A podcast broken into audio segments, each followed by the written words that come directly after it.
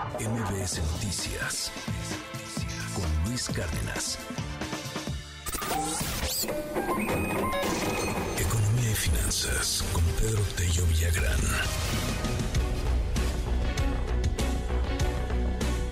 Una buena noticia y una oportunidad importante, una gran ventana de oportunidad.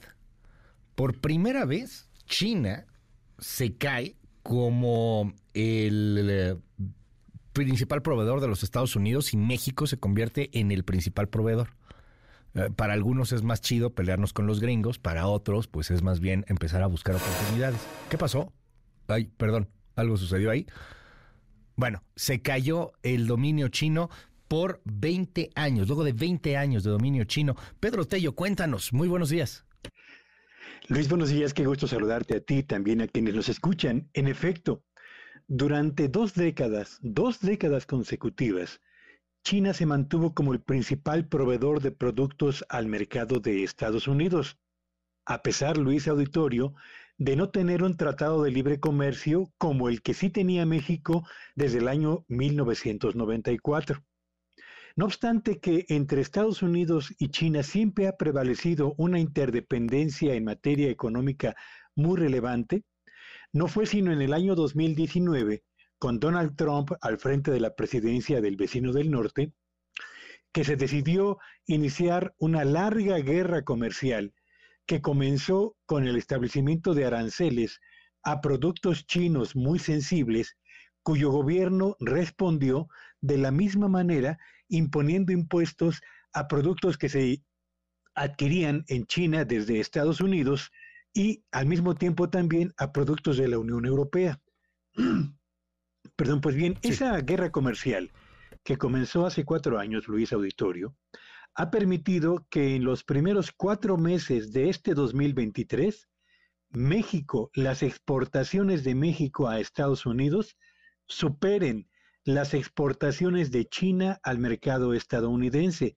Y ahora sí, México se convierte en un jugador muy importante, aunque siempre lo ha sido, pero no con la dimensión que ahora tiene, en un mercado, el norteamericano, que no solamente es el que ofrece mayor resistencia en este momento marcado en la economía mundial por la desaceleración de la mayor parte de las economías, sino además por un mercado y un país, Estados Unidos, que no solamente resiste su economía, sino además ha suscrito recientemente, en enero de este 2023, un convenio con el gobierno de Canadá para formar un comité conjunto que les permita planear la sustitución de importaciones muy sensibles procedentes de Asia, entre ellas evidentemente China, Corea y Taiwán, para reducir la dependencia de ambas economías de la importación de productos tecnológicamente muy sensibles, chips o semiconductores,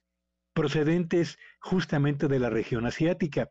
Y lo que esto significa para México, Luis Auditorio, son dos cosas. Primero, convertirnos en el primer proveedor de la economía estadounidense es sin lugar a dudas un triunfo no del gobierno, sino de las empresas mexicanas que particularmente en los sectores automotriz y electrónico han hecho un trabajo impecable para mantenerse como empresas de clase mundial, conquistar el mercado norteamericano y consolidar su presencia en el gusto de los consumidores estadounidenses.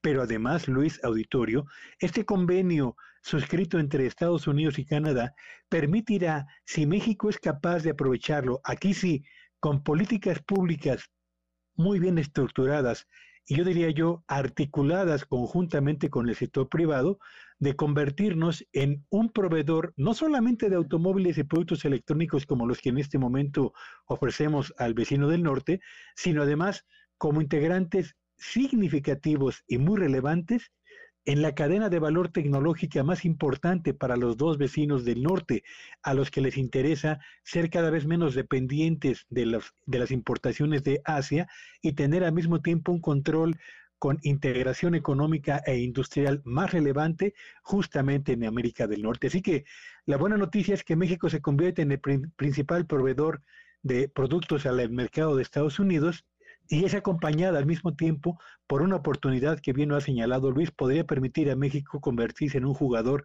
de clase mundial en sectores punta en materia tecnológica.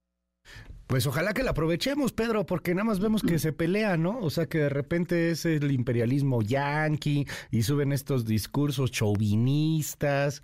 Creo que nos está yendo bien. Ahí estaban los números que nos comentabas hace algunas semanas. O sea, la cosa no está mal, pero dado el nearshoring, dada la circunstancia actual, debería de haber muchísima más inversión de la que estamos viendo, creo yo.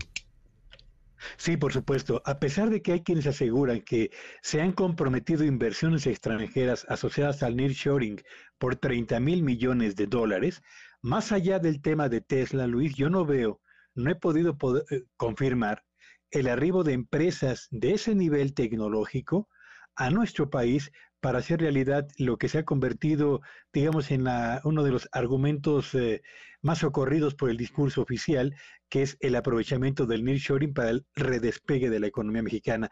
Hace falta Hace falta mucho más que discursos, Luis, para que efectivamente México se convierta en una plataforma tecnológica relevante y para aprovechar las ventajas de nuestra cercanía con Estados Unidos y Canadá, lo mismo que este comité para planear la sustitución de importaciones que han suscrito recientemente los dos vecinos del norte, Luis. Gracias, querido Pedro. Te seguimos en tu red. ¿Cuál es? Sígueme en Twitter en arroba Petello Villagrán y que tengan un espléndido inicio de semana. MBS Noticias Luis Cárdenas.